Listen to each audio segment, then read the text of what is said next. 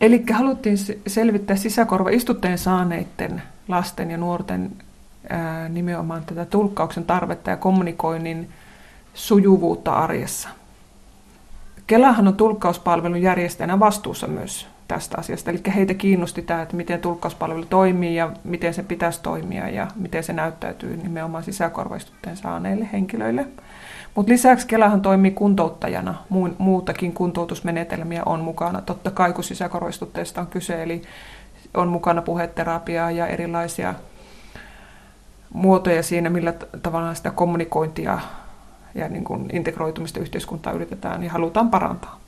Niin tässä on selvitetty sitten näitä niin kuin joka, vähän niin kuin joka kantilta tätä sisäkorvaistutteen saaneiden lasten ja nuorten sitten No, kaikki, no sanotaanko näitä kaikki liittyy kommunikointiin tavalla tai toisella. että sen kuntoutusta ja sitten missä määrin tulkkaus näyttelee siinä roolia ja muu ohjaus ja, ja miten ylipäätään sitten nämä lapset ja nuoret selviää. Ja tässä ehkä painopiste on aika pitkälle kyllä sitten koulussa, koska koulu on niin kuin myös yhteiskunnan kannalta aika keskeinen elementti, että mitä kautta yksilö integroituu yhteiskuntaan. Mutta kysytään toki myös vapaa-ajan sitten, niin kuin, että millä tavalla siellä niin kuin lapset ja nuoret selviää. Ja kun tämä on kohtalaisen uusi ryhmä, että 90-luvulta on lähdetty tekemään näitä sisäkorvaistutteita, niin Äh, hehän ovat, niin kuin tämä päämassa niin sanotusti, niin ovat aika nuoria. Eli tällaisia, nyt jos ajatellaan 90-luvulla syntyneitä, niin he ovat nyt sitten parikymppisiä. Mutta valta, valtava massa on niitä vielä nuorempia ja jotka ovat hyvin nuorena saaneet tämän istutteen. Tietysti 90-luvun jälkeen on myös jonkun verran aikuisille tehty sisäkorvaistutteen leikkausta, mutta siinä on kyse vähän erilaista ilmiöstä. Et me ei ole puututtu tässä aikuisten sisäkorvaistutteen saaneiden kommunikaatioon muuhun niin siinä mielessä ollenkaan, koska sitten ää, ei sillä tavalla niin kuin enää esimerkiksi kielen kehitys ja muut ei ole siinä enää se agenda, kun taas lapsellahan myös kielen kehittyminen liittyy tähän, että miten se sisäkorvaistutteen avulla, minkälaisen kielen lapsi voi omaksua ja mitä se siihen tarvii tukeen. Että aikuisten kohdalla on kyse sitten vielä jostain muusta. Ja aikuinenhan voi olla kuuroutunut tai joku muu, joka on niin valmiiksi suomenkielinen ja ikään kuin saa takaisin kuulonsa ja selviää niin kuin ennenkin tyyppisesti sisäkorostutteen kanssa ikään kuin palaa siihen, minkä hän menetti. Mutta lapsilla on kaikilla se tilanne, että he ovat joko syntymästä kuuroja tai erittäin huonokuuloisia tai he ovat menettäneet kuulon hyvin varhaisessa vaiheessa. Eli heillä ei ole ollut tätä, että he ovat jo olleet kuulevia ja olleet suomenkielisiä, vaan he lähtevät täältä eri, ihan eri lähtökohdista. Et siinä mielessä tämä kohderyhmä on valittu näin. Ja, ja sitten voidaan vielä sanoa, että sisäkorvaistutteen saaneet lapset ja nuoret, niin kyllä heitä jonkun verran on niin kuin, tutkittu Suomessakin, mutta hyvin, voi sanoa, että pien, pieniä otoksia. Pienillä jotain tiettyjä keissejä jollain tietyllä alueella – mutta tämmöistä niin koko Suomen kattava yritystä aikaisemmin ei ole tässä tehty. Et me ensimmäistä kertaa yritettiin niin saada koko tyylin ikäluokka tai ikäluokat tietyltä haarukalta. Niin kuin kunnianhimoisesti tämmöinen tavoite siinä oli ja kattavasti. Että se oli sitten se meidän niin kuin myös anti. Ja sitten tietenkin pitää huomioida, että tässä korvistutteen leikkaukset jatkuu edelleen ja siinä kasvaa koko ajan uudet sukupolvet tietenkin. Ja sitten se ilmiö tietenkin himenen muuttuu ajan myötä, koska nämä meidän nämä sisäkorvistuttuja saaneet lapset ja nuoret on pääasiassa niitä, joilla on vain yhteen korvaan istutettu. Että uudet sukupolvet saa nyt vielä kahteen korvaan. Eli vielä pikkusen eri tavalla. Mutta mitä tästä nyt tiedetään jo nyt näistä eroista, niin toki se kahteen korvaan saatu sisäkorvistute merkitsee vielä kuulemisen ja kommunikaation kannalta jotakin muuta lisää, niin kuin mutta silti se ei niin kuin ole tarkoita sitä, että lapsista ja nuorista tulisi kuulevia, että se ei edelleenkään ole näin. Et silti tietyt ongelmat jatkuu siinä. Ja, ja se pitää pystyä huomioimaan, että, että, se, että, että mitkä tarpeet sitten edelleenkin koskee tätä lasta, että hän todella integroituisi yhteiskuntaan ja kouluun ja näin. Että, mutta tässä tapauksessa me keskityttiin erityisesti näihin, joilla yhdessä korvassa ja näistä muutamalla on kahdessa, mutta se on niin pieni joukko, että sitä ei tästä sillä tavalla pysty nostamaan. Mutta tästä niin kuin, tavallaan on tarkoitus, kun tässä on niin sellainen ilmiö takana, että maalikko ajattelee näin, että kun lapsi saa sisäkorvaistutteen niin hänestä tulee kuuleva. No niin, äsken meillä oli kuuleva lapsi, nyt meillä on kuuleva lapsi. Mutta et, et sitten se ilmiön hahmottaminen, että mitä se todella merkitsee, että koska se sisäkorvaistute niin loistava kuin se onkin, niin se ei tarkoita samaa asiaa kuin se, että minä syntynyt kuulevana kuulen kaiken. Vaan siinä, siinä joudutaan pohtimaan, että mitä tämä lapsi kuulee, missä hän kuulee, eri ympäristössä mitä hän kuulee, miten eri suunnista tuleva ääni, onko se äänen laatu minkälainen, ää, mitä, mitä merkitsee, kun märässä et voi saunassa uimassa, et voi käyttää joka tapauksessa näitä laitteita, että se on, niin se on otettava pois päältä, oli niitä yksi tai kaksi, eli on aikoja ja paikkoja, joissa lapsi ei kuule mitään, eli tavallaan hän ei niin kuin siinä mielessä taikatempusta muutu yhtäkkiä kuulevaksi lapseksi. Ja jos tätä ei huomioida, niin silloinhan lapsen elämään voi tulla semmoisia ilmiöitä, asioita ja oppimiseen ja muuhun, niin kuin esimerkiksi kaveripiiriin liittyviä, joita yksinkertaisesti aikuinen ei havaitse. Koska lapsihan osaa myös tottua ympäristöönsä ja myös oppii peittämään niitä. Eli sen takia halutaan tuo niin näkyväksi siitä, että mitä se todellisuus oikeasti sitten on. Ja mitä tämmöinen lapsi nuori voi tarvita ja mitä ympärillä olevien aikuisten pitäisi ymmärtää asiasta, että voitaisiin sanoa, että nämä nuoret ja lapset on tasa-arvoisessa asemassa. Niin, lapsi ja nuori osaa todellakin peitellä erinäköisiä asioita ja haluakin peittää varmasti useinkin sellaisia asioita, mitkä nostaa vähän sieltä niin kuin ryhmästä erilaisena ulos. Just näin, eli siinä mielessä lapset ja nuoret on tosi haasteellinen ryhmä, koska sen tietää jo ihan niin kutsutusta normaalista lapsesta, että jos hänelle ilmaistaan, että hän, hän saa erityisopetusta tai jotakin, niin se tuntuu rangaistukselta. Ja sitten jos että lapset, niin kun, se on jo aikamoinen kasvukipukynnys niin kun orien, niin kun oppia orientoitumaan siihen, että minä tarvitsen jotain. Minulla pitää olla avustaja, minulla pitäisi olla tulkki. Tai mulle pitäisi saada erityisesti kartoittaa kuulo-olosuhteet, akustointi, ehkä FM-laite, että mä en pärjää oikeasti. Mutta se, mitä se pärjääminen on, niin sehän ei selviä lapselle, ellei joku hänelle tietynlaista osoita. Ihan niin kuin samalla tavalla, että jos mä en kuule, en kuule jotain, niin mä en tiedä, että mä en kuule sitä. Mutta aikuistenhan pitäisi havaita se, että oppimistuloksissa vaikka, tai siinä, että lapsia yksin, että hänen on vaikea solmia kaverisuhteita, niin sehän pitäisi joku havaita. Lapsihan myös tottuu yksinäisyyteen ja siihen, että puolet informaatiosta koko ajan menee ulos ja hän niin alkaa selvitä omalla tavallaan, että siinä mielessä lapset ja nuoret on tosi haasteellinen ryhmä tässä, että se, he eivät itse osaa niin reflektoida eikä välttämättä verrata mihinkään.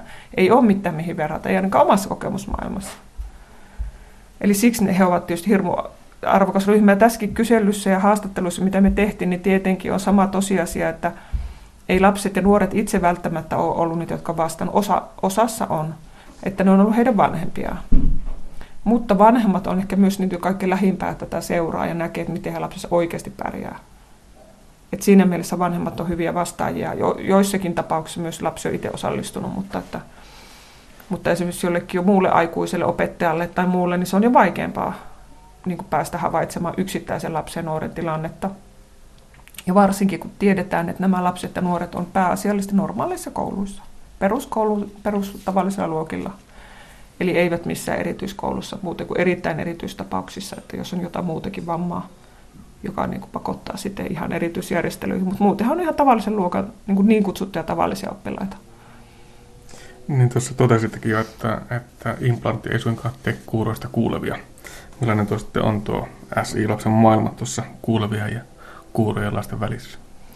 No se on just semmoinen, se on niin kuin se, voi sanoa, että se on semmoinen niin välitila tietyllä tavalla, että sehän siinä onkin mielenkiintoinen, että en ole kuuro, mutta en ole kuuleva. Eli, eli tota, kuulo, kuulohan on semmoinen mielenkiintoinen asia, että vaikka yhden implantin kanssa, niin vaikka suuntakuulo on, on semmoinen, joka on erittäin vaikea. Eli mistä suunnasta ääni kuuluu, vaikka sen havainnointi.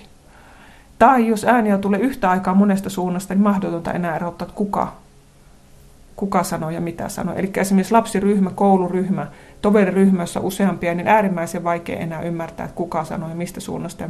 Eli se, se, sen tyyppinen kommunikointi muuttuu hirveän vaikeaksi. Versus se, jos et kahdestaan istut kasvokkain ja puhut suoraan, niin silloinhan se on ihan eri asia. Ja silloin esimerkiksi implantti toimii hirmu hyvin. Että se kuitenkin vahvistaa sen äänen ja se selvästi kuuluu. Ja ei ole, ei ole epäselvä, kuka sanoo ja esimerkiksi jos opettaja puhuu suoraan lapselle näin, niin se on ihan selvä, tietyllä tavalla selvä peli ja huulen liikkeet vielä vahvistaa sitä.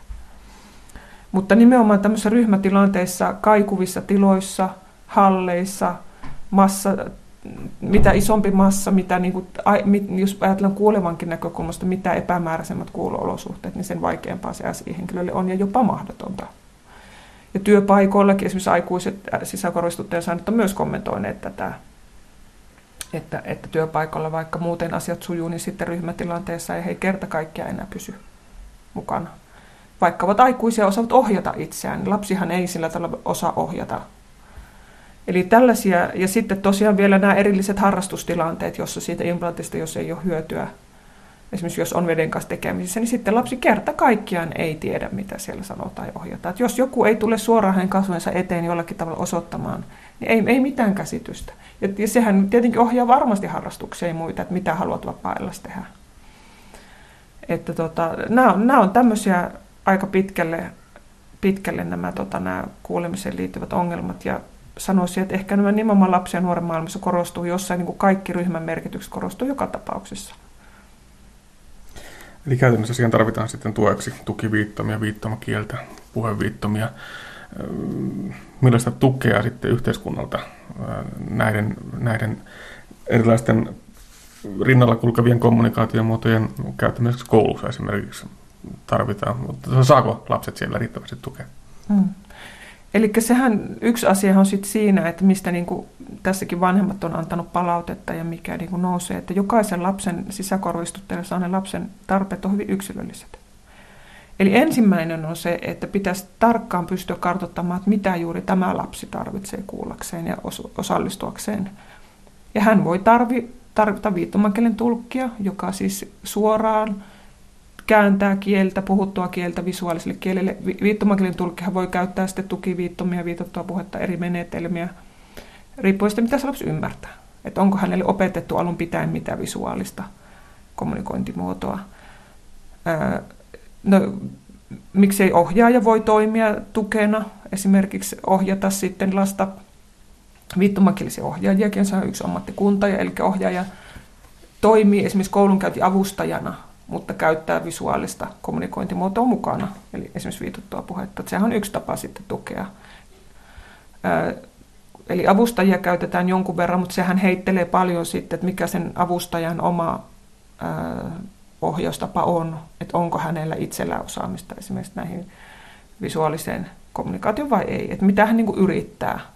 Että ja sitten on tietenkin ihan näitä sitten, niin kuin tot, totta kai sähköisiä, niin kuin joku FM-laite, joka vahvistaa ääntä, tai akustointi, jolla pyritään saamaan tilaa mahdollisimman kaiuttomaksi, kaikki tämän tyyppiset, jotka helpottaa kuuloa.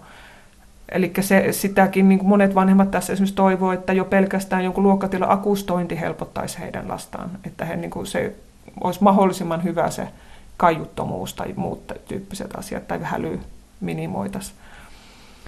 Mutta että se on hyvin yksilöllistä se, että mitä se lapsi... Mutta, mutta yhteiskuntahan sinänsä voi tukea. On olemassa tulkkauspalvelulaki. Näistäkin lapsista yli puolet oli oikeutettuja tulkkauspalvelun saamiseen. Eli jos, jos he vaan, tai jos niin heille tilataan tulkki, niin he saavat. Yhteiskunta ei estä sitä. Ja samoin ohjaaja on, on yleensä ottaen oikeus jo pelkästään sen takia, että on, saattaa olla muutenkin erityisopetuksen piirissä Eli periaatteessa yhteiskunta mahdollistaa sen, jos vaan sitten heidän ympärillä olevat aikuiset osaa käyttää esimerkiksi, esimerkiksi koululla on sellainen ymmärrys, että tälle lapselle voidaan tilata ja pitäisi tilata tulkki, opiskelutulkki. Mutta jos ei sitä ymmärrystä ole, niin se sitten, onko se vanhemmilla? Vanhemmillakin voi olla se.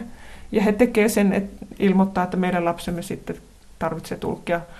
Eli sitten kuka tahansa osaa sitten tarttua siihen, tai että tällä lapsen ohjaaja avustajalla pitää olla viittomakieliohjaajan koulutus tai taito että, että se varmasti riippuu hirmu paljon sitten sekä vanhempien ja koulun ja opettajien ja osaamisesta, ymmärtämisestä, voimavaroista. Että periaatteessa tukimahdollisuuksia on silloin, kun niitä osataan käyttää, mutta että sehän ei tietysti itsestään selvää, että, että varsinkin esimerkiksi vanhemmat itse ei ole millään tavalla ilmiön kanssa tekemisissä muuten, että on täysin yllätyksenä, että lapsella on huono kuulo, kuulovamma, SI, että mitä heidän lapselle pitää niin kuin mitä sen kanssa pitäisi tehdä. Vai pitääkö yrittää vain olla, että kyllä se nyt tässä pärjää. Että nämä on hyvin moninaisia nämä. Et kuten sanottu vielä se, että kun lapset on yleensä yksin vielä omissa kouluissaan, että ei ole siellä sitten välttämättä montaa vastaavaa tapausta, niin toki vaikeahan se koulunkin on sitten niin sanotusti orientoitua, kun muitakin erityisoppilaita on vaikka ketään ja minkälaisia ja, ja heidän tarpeensa myös pitäisi kartoittaa ja yksilöllistää ja kaikki tämä. Niin, koulu on yksi maailma, mikä varmasti, varmasti määrittää paljonkin sitä elämänrytmiä, mutta sitten koulun ulkopuolella kavereiden kanssa? No asioidessahan tietysti saadaan asiointitulkkeja mukaan, mutta miten, miten siellä koulun ulkopuolella, miten, miten paljon siellä saadaan sitä tukea? Mm. No se on, sepä onkin näin, että sehän on se, että se pitäisi sitten se perheen ja lapsen itse tilata tulkkia vapaa-ajalle. Sehän tulkkauspalvelullakin mahdollistaa sen. Siihen on oikeus. Ihan mihin tahansa tilanteeseen voi tilata tulkin. Ihan se voi olla vaikka ratsastustunnille. Että sitä laki ei määritä millään tavalla, mihin sitä tulkia käytetään. Mutta ainakin tämän tutkimuksen mukaan niin nämä lapset ja nuoret hirmu vähän tilaa vapaa-ajalle tulkkia. Eli siellä se jotenkin näyttää kynnys nousevan vielä korkeammalle. Sitten kun ollaan vapaa-ajalla ja kavereiden kanssa – niin sitten on vielä vaikeammalta tuntuu sen tulkin hankkiminen. Et jos se koulussa vielä jotenkin meneekin, niin sitten ei enää, kun ollaan ihan tietyllä tavalla omassa piirissä. Ja sitten siellä monesti käy niin, että vanhemmat toimii jollakin lailla puheen selventäjänä ja yrittävät pitää lasta mukana siinä kommuniko- ja välittää viestiä, että aika paljon se siirtyy sit sinne puolelle perheen sisälle. Ja todennäköisesti ne harrastuksetkin ohjautuu sitä kautta, että mitä paljon vanhemmat voi auttaa siinä harrastustilanteessa niin, että se lapsi ei jää sitten sinne jotenkin ihan ulkopuolelle. Mutta voihan kuvitella kaikki joukkuelajit ja muut, niin mitäpä siellä, kun kaikki huutelee ja jotkut liikuntasalit kaikuu, niin voi vaan kuvitella, mitä se on siellä sitten. Ja tietysti on, onhan se tulkillekin äärimmäisen haasteellinen, että voihan se olla, että tulkkikaan, että, tai tosi vaikea tilanne niin toimitulkkina tämmöisissä, mutta tietenkin se olisi parempi kuin ei mitään, mutta että vapaa-aika on sitten se kaikkein kinkkisin tässä ilmiössä ihan selvästi. Ja sinne kaikkein vähiten käytetään minkäännäköistä niin kuin apua. Että se, ja voin vain kuvitella, että se määrittää sitten tämän niin kuin vapaa-ajan käytön kyllä aika tarkkaa tämä lapsen niin kuin kommunikointia kuulu. No mitä tässä tutkimuksessa ylipäätään sitten nämä tutkimuksen kohteena olevat lapset tai, tai heidän vanhempansa kokivat nämä tarjolla olevat palvelut? Onko ne hyviä, huonoja, riittääkö niitä? No koettiin kyllä, että, että on, siinä mielessä on kyllä niin kuin olemassa, että on olemassa esimerkiksi kuntoutusjärjestelmä ja puheterapiajärjestelmä tämmöisiä, jotka niin kuin tarjotaan kyllä yleensä niin kuin sillä, kun, kun siis korvaistute asennetaan, että niin kuin sairaaloidenkin kautta ja osataan ohjata. Et kyllä siellä on niin kuin paljon toimivaa. Ja se on sitten jo eri asia, osataanko esimerkiksi sairaalasta ohjata vaikkapa viittomakielen tulkin käyttöön tai näin, niin se on jo sitten vaikeampi. Että se ei ole enää niin yksinkertaista, koska sairaalaan ominta aluettahan se ei enää ole. Että siinä mennään vähän sen ulkopuolelle, riippuen asiantuntemuksesta tietysti lääkäreiden ja terapeuttien ja näin, että mihin, mihin he niin ohjailevat eteenpäin lasta. Mutta tota, et siinä mielessä perusasiat on kunnossa, mutta sitten just tämmöinen yksilöllistäminen tuntuu vanhempien mielestä kaikkein niin vaikeimmalta. Et sitten sen lapsen ihan omien tarpeiden vielä kautta vielä sitten sen lopullisen tietynlaisen tukikombinaation luominen.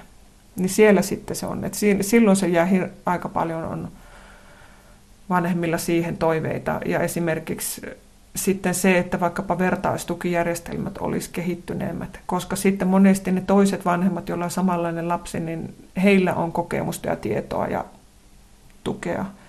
Että, eli vertaistukijärjestelmän kehittämistä toivotaan aika paljon. Et silloin kun asiantuntijoilla ei sitä sit ole aina aika omalla alueella, jos siellä olet aika yksin, niin että joku, jonkunlainen vertaisjärjestelmä. Mutta semmoisenhan ne tietysti ei millään niin kuin varsinaisella yhteiskunnan taholla tai olla mitään niin sanotusti vastuuta tai velvollisuutta tämmöiseen. Et en osaa sanoa, että mikä taho sen kattavasti saisi toimimaan. Ja että ehkä, ehkä se onhan, onhan olemassa vanhempia etujärjestöjä toki sisäkoristutteen saaneiden lasten, että ja ne toimii omalta osalta ja järjestää esimerkiksi myös omia kuntoutuspalveluja. Ja, mutta, tota, mutta en osaa sanoa, miten tuo niin kuin käytännössä, minkä systeemin kautta tuolla tavalla saa, tämän tyyppistä systeemiä niin voitaisiin ähm, saada suurempaan mittakaavaan ja automaattisesti osaksi jonkunlaista kuntoutusta esimerkiksi. Mutta että semmoisia tarpeita on, että ja sitten nämä aikuiset ja lapset, siis eli nämä vanhemmat, jotka on osannut tarjota tulkkauspalvelua niin tai suositella tai pääset siihen, että lapsi osaa käyttää tulkkauspalvelua, niin sitten tietysti mennään niihin tarpeisiin, että onko tulkki saatavilla ja esimerkiksi suomenruotsalaisessa tapa, niin kuin kielimaailmassa niin tulkkauspalvelun niin saatavuus on aika huono esimerkiksi ja tämän tyyppistä, että,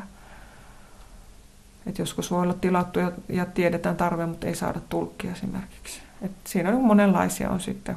Mutta en niin kuin sillä tavalla halua moittia, että kyllähän Suomessa niin parhaansa yritetään monella lailla. Mutta tämä ongelma on niin monisyinen ja lapsilla niin monenlaisia tarpeita, että siinä on niin kuin mikä tahansa systeemi kyllä niin kuin helisemässä tämän ilmiön kanssa. No miten sitten humanistisen ammattikorkeakoulun näkökulmasta, mitä tämä tutkimus nyt teille ensisijaisesti toi uutta? No meille kouluttajana tietenkin hyvinkin paljon voi sanoa, koska meidän intressinähän on kouluttaa sitten tulkkeja, että siinä vaiheessa kun tulkki tilataan, niin että se tulkki oikeasti osaa toimia sitten sen lapsen ja nuoren kanssa ja siellä kouluympäristössä tai vapaa-ajalla. Eli, eli jos se askel on ylitetty, että tulkkauspalvelua käytetään, niin sittenhän tulkin pitäisi olla se oikeasti se ammattilainen asiantuntija. Ja monta kertaa hän voi olla siinä tilanteessa ainoa henkilö, joka ymmärtää sen oikeasti, mikä se lapsen esimerkiksi niin kuin kommunikaation ja kuulon tilanne on. Ja hän, hänen, hänen, joissakin tilanteissa hänen pitää pystyä ohjaamaan myös opettajaa, ryhmää, että he ymmärtävät, millä tavalla tämän kommunikoinnin pitäisi nyt sujua, että hän on tulkinnan järkevästi tulkata ja saada se niin kuin eteenpäin se viesti menemään. Eli tulkilta vaaditaan aika paljon tässä. Ja tässä esimerkiksi vanhemmilla oli myös toiveita, että tulkin pitäisi pystyä myös opettamaan samalla lasta, koska jos lapsella on heikko taito, esimerkiksi visuaalisen viittomien taito, niin hän ei ymmärrä, mitä tulkki tulkkaa. Viitattua puhetta vai tukiviittomia tai mitä tahansa, jos ne viittomat ei ole tuttuja. Eli on siellä alkupäässä sitten ollut systeemissä joku aukko, joka ei ole niin kunnolla, ei ole esimerkiksi tai niin tämmöiseen, tämmöiseen niin liittyvä oppiminen on jäänyt heikoksi, niin sehän on tulkille aikamoinen ammatillinen haaste, että sun pitäisi periaatteessa tulkata, mutta myös opettaa samalla asiakasta ja kenties opettajaakin toimimaan tietyllä tavalla. Että vaikka se ei niin kuin, toisaalta hänen toiminkuvansa kuulukaan, kuulukaan virallisesti, mutta siinä tilanteessahan tulkihan niin sitten sopeutuu siihen, mitä hän, että hän, että tulkin ää, mitä se ammatin ydintä on se, että hänen pitää saada viestinvaihto toimimaan niin kuin oikeasti puoleen ja toisin. Että kommunikaatio pitää välittyä. Eli kyllä tässä niin kuin paljon näistä esimerkiksi käytetyistä menetelmistä ja muista niin kuin on selvää, niin kuin voi sanoa mustaa valkoisella. Että voi niin kuin myös valmistautua siihen, että mitä menetelmiä minun tulisi valmistautua käyttämään, kun menen tulkkaamaan sisäkorvaistutteeseen lapselle tai nuorelle. Että se ei välttämättä ole ollenkaan niin perinteinen viittomakieli, joka on oma kielensä, se on ehkä vähemmistössä jo, vaan sitten siinä tullaan just näihin muihin visuaalisiin kommunikointiin, kuten hyvin voimakkaasti tästä tuli tukiviittomat ja viitottu puhe. Eli tulki pitää hallita ne erittäin hyvin. Mutta sitten tuli muitakin esiin, että puheen selventäjä, muistinpanojen tekijä, erilaisia menetelmiä. Eli se kirjo voi olla hyvinkin laaja, mitä se lapsi nuori oikeasti sitten yhtäkkiä tarvii. Eli tulkilta vaaditaan todella suurta sopeutumistaitoa ja myös sen tilanteen lukua ja jotenkin päästä käsiksi, että nyt okei, nyt näyttää siltä, että mä käytän viitottua puhetta, mutta tietysti tilanteessa mä selvennän, käytän selvennettyä puhetta ja nyt mä itse asiassa teinkin näin, että tavallaan niin kuin joustavasti liikkua siinä. Niin meillä on tässä, se on se meidän niin tulkikoulutuksen sitten, että me, me, tavallaan meidän oma fokus, että, että kun meidän opiskelijat osaa kohdata eri asiakasryhmiä heidän tarpeistaan käsin.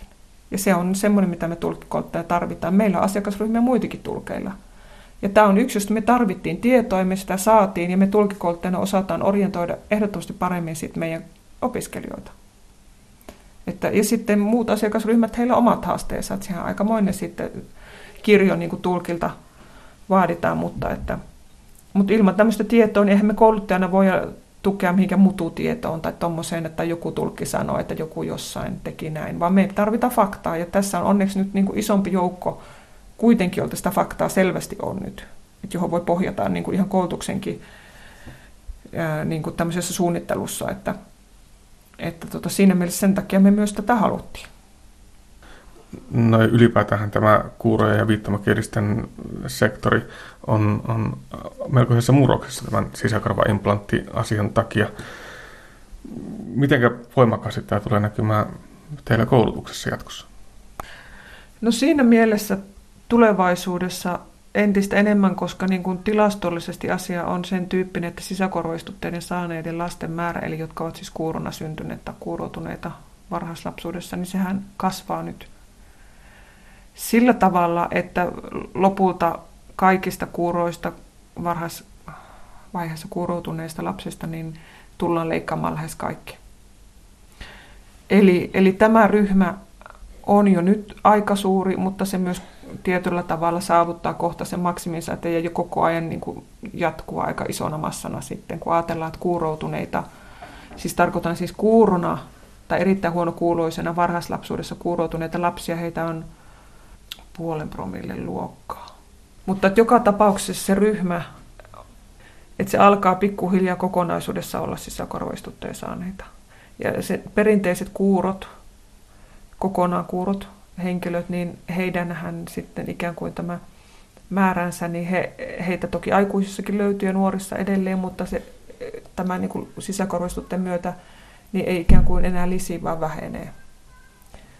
Eli siinä mielessä niin kuin tämän kohderyhmän saamat tulkkauspalvelut niin kuin massana kasvaa koko ajan. Kun he tulevat aikuisikään, niin työelämä tulee mukaan, kaikki muut aikuisen elämään liittyvät. Eli siellä se massa kasvaa, se on kasvamaan päin reilusti. Että nyt lapset alkaa olla kohta jo siinä maksimissa, ja joka jatkuu yhtä suurena, mutta aikuiseen, kun tietysti kun ikää tulee lisää, niin se samat sukupolvet siirtyy työelämään ja kaikkiin muuhun tällaiseen.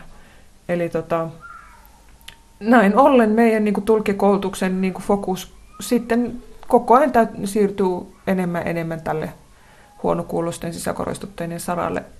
Ja sitten mukana tietysti vielä tulkkauspalvelulain mukaan myös puheenvammaiset henkilöt, jotka myös on oikeutettuja. Mutta toki viittomakielinen yhteisö jatkuu vielä vuosikymmeniä, koska heitä on edelleenkin työelämässä, mutta se hyvin toisen tyyppisesti sitten – ja he ovat oikeutettuja tulkkauspalveluja, me palvellaan heitäkin ilman muuta. Niin kauan kuin on niin kuin perinteiselle viittomakielen tulkin tarvetta, niin kauan me myös tarjotaan sitä koulutusta.